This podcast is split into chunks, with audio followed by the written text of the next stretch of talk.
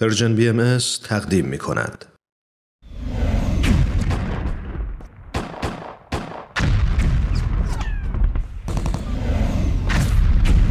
معماران صلح.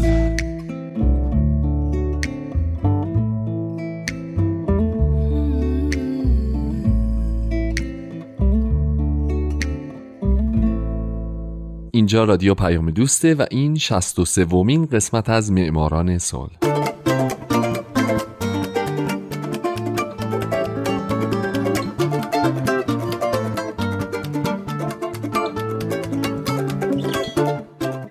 فارسی زبانان دوست داشتنی، درود به شما.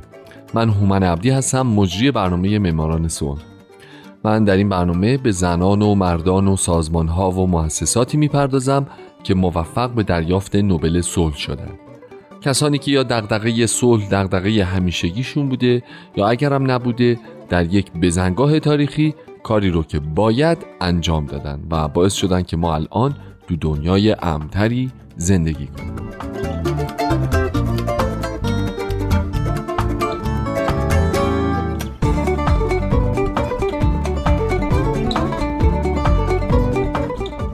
این هفته سال هزار و نهصد و شصت و چهار میلادی، مارتین لوتر کینگ جونیور، قسمت دوم.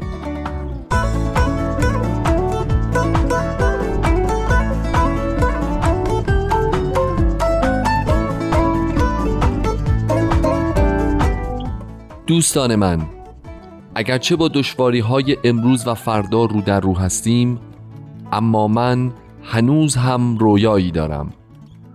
این رویا رویایی است که ریشه‌های ژرفی در رویای آمریکا دارد.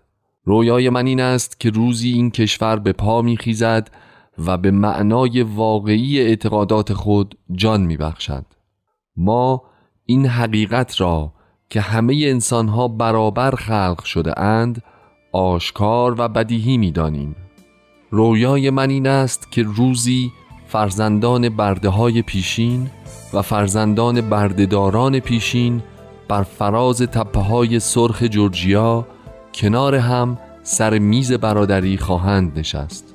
رویای من این است که سرانجام روزی ایالتی مانند میسیسیپی، ایالتی که در آتش بیدادگری میسوزد، در آتش تعدی میسوزد، به واحه آزادی و عدالت بدل خواهد شد.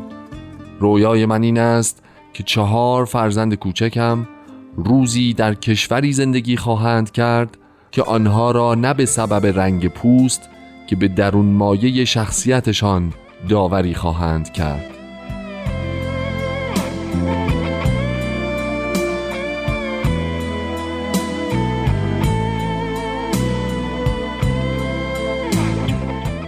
بخشی که الان براتون خوندم قسمتی از سخنرانی معروف مارتین لوتر کینگ بود در تظاهرات دویست و پنجاه هزار نفری علیه تبعیض نژادی در آمریکا در سال هزار و نهصد و شصت و سه. لوتر کینگ یکی از سمبول‌های ملی آمریکا و رهبر اعتراض‌ها به تبعیض نژادی در این کشور بود که من در برنامه هفته گذشته به قسمتی از زندگیش پرداختم. به دوران کودکیش، خانواده‌اش، تحصیلاتش و اینکه چی شد که او تبدیل شد به سمبل اعتراض‌ها در اون سالها در آمریکا. همچنین گفتم بهتون که مارتین برای مبارزاتش سازمانی رو تأسیس کرد متشکل از شصت رهبر سیاه‌پوست به اسم سازمان رهبران سیاه‌پوست جنوب یا اس سی ال سی که این سازمان حسابی در زمینه سازماندهی تظاهرات و اعتراضها فعال بود. مارتین به عنوان رهبر این سازمان معتقد بود که اس سی ال سی نباید طرفدار هیچ یک از احزاب سیاسی باشه. او معتقد بود باید بیرون از احزاب بود تا بشه از بیرون بهشون نگاه کرد و وجدان بیدار اونها بود. بنابراین نباید تعجب کرد که مارتین از هر دو حزب انتقاد میکرد. در عوض هر دو حزب هم علیه او ائتلاف میکردن و نمیذاشتن مارتین و سازمانش به راحتی کار کنند.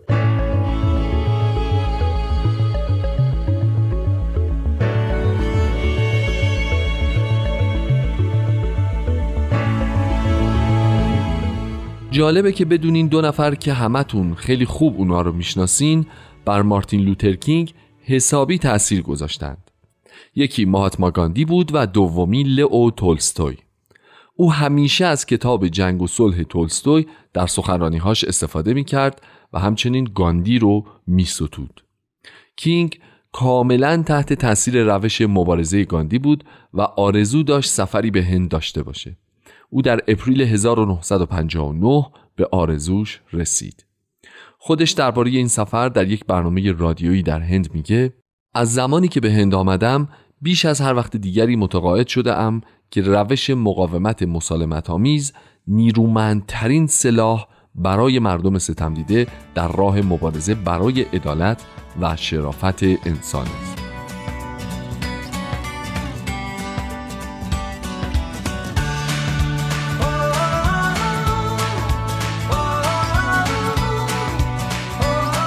مارتین لوتر کینگ برنده جایزه نوبل صلح در سال هزار و نهصد و شصت و چهار بین سالهای هزار و نهصد و پنجاه و هفت تا شصت و هشت بیشتر از شش میلیون مایل سفر کرد، بیش از دو هزار و پانصد سخنرانی ایراد کرد و در هر جا بی‌عدالتی وجود داشت او هم اونجا بود. در این دوران مقالات زیادی منتشر کرد و پنج کتاب هم نوشت، از جمله کتاب گام‌های بلند به سوی آزادی که وقتی منتشر شد و کینگ در یک فروشگاه داشت کتابش رو برای طرفداراش امضا می‌کرد، مورد سوء قصد زنی سیاه‌پوست که از ناراحتی روانی رنج می‌برد قرار گرفت. این زن فکر می‌کرد کینگ با کمونیست‌ها بر علیه او توطئه کردند و به همین خاطر با چاقو به او حمله کرد و کینگ از ناحیه قفسه سینه مجروح شد. بنابراین کینگ رو به سرعت در بیمارستان بستری و جراحیش کردند.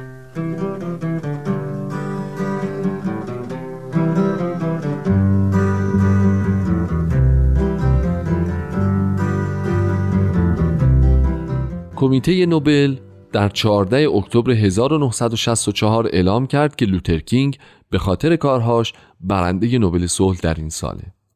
کینگ در اون زمان تنها سی و پنج سال داشت و جوانترین شخصی بود که جایزه رو دریافت میکرد. او جایزه نقدی پنجاه و چهار هزار و صد و بیست و سه دلاری نوبل رو برای پیشبرد جنبش حقوق مدنی اختصاص داد. یک سال بعد کینگ با همکاری کنفرانس رهبران مسیحی جنوب راهپیمایی‌های زیادی رو ترتیب و جنبش رو تا شمال شیکاگو گسترش داد و با اینکه میدونست و معتقد بود نمیشه تمام حقوق از دست رفته بردگان رو جبران کرد، اما با این حال پیشنهاد یک برنامه پنجاه میلیارد دلاری ده ساله رو داد تا قسمتی از آلام گروه‌هایی که از حقوق اولیه‌شون محروم بودن کم بشه.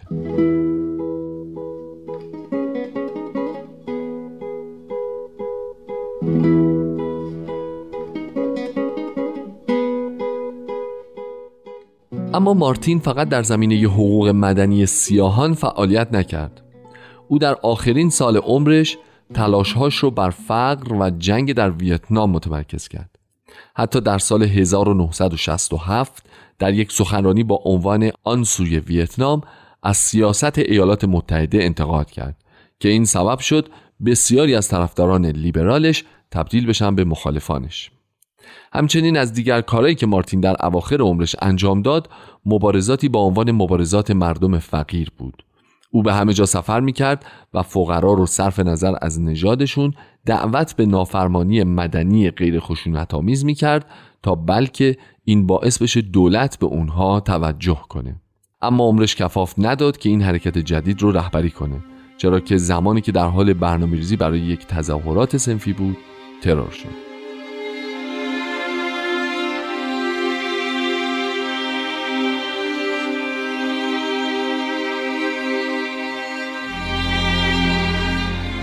ماجرای ترور کینگ همین بود که او در بیست و نهم مارس هزار و نهصد و شصت و هشت میره به تنسی تا از کارگران سیاه‌پوست اون شهر که از یکی دو هفته قبل در اعتصاب بودن حمایت بکنه. تو پرانتز بگم که یه قانونی بود اون موقع تو اونجا که اگه مثلا به خاطر بدی آب و هوا کار تعطیل میشد، سفیدپوستان پول یه روز کار رو میگرفتن ولی سیاه‌پوستا فقط پول دو ساعت کار رو میتونستن بگیرن.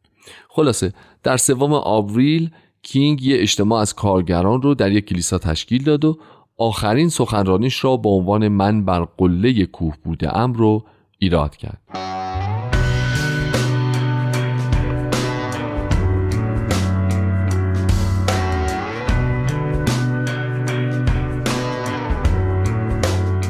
بالاخره هم در چهارم آوریل هزار و نهصد و شصت و هشت در حالی که در بالکن اتاقش در لوراین موتل در منفیس تنسی وایساده بود و داشت یک راهپیمایی اعتراضی رو رهبری میکرد، در ساعت شش عصر جیمز ارل ری به او گلوله‌ای شلیک کرد. دوستانش که در اتاق بودن به محض شنیدن صدای گلوله به سوی او رفتن، اما فقط یک ساعت بعد مرگ او به دنبال یک عمل جراحی اعلام شد. واقعه ترور کینگ باعث آشوب در بسیاری از شهرهای ایالات متحده شد. همچنین مرگ او بحث‌های زیادی رو در پی داشت. خیلی‌ها جیمز قاتل کینگ رو یک آدم عادی که با افکار کینگ مخالف بوده معرفی کردند و در عوض بودن و هستند کسانی که معتقدند مافیا و دولت اون زمان ایالات متحده با همدستی همدیگه ترور کینگ رو برنامه‌ریزی کرده بودند. سالها بعد از مرگ کینگ به او از طرف کنگره مدال آزادی و مدال طلای کنگره اهدا شد.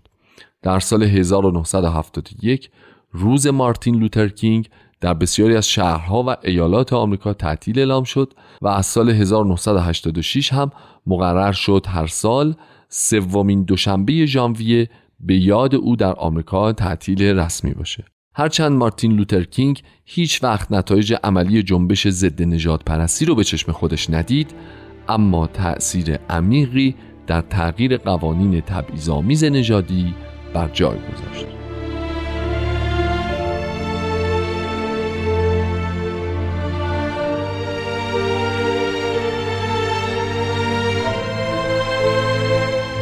دوستای عزیزم، این دومین و آخرین قسمت از برنامه معماران صلح بود که به مارتین لوتر کینگ پرداختم.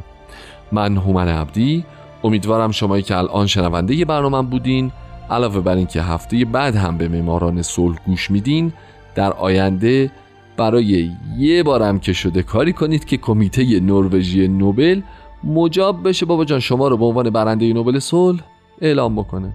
اگرم نکرد که دیگه فدای سرتون. دوستای خوبم، شاد باشید و خدا نگهدار.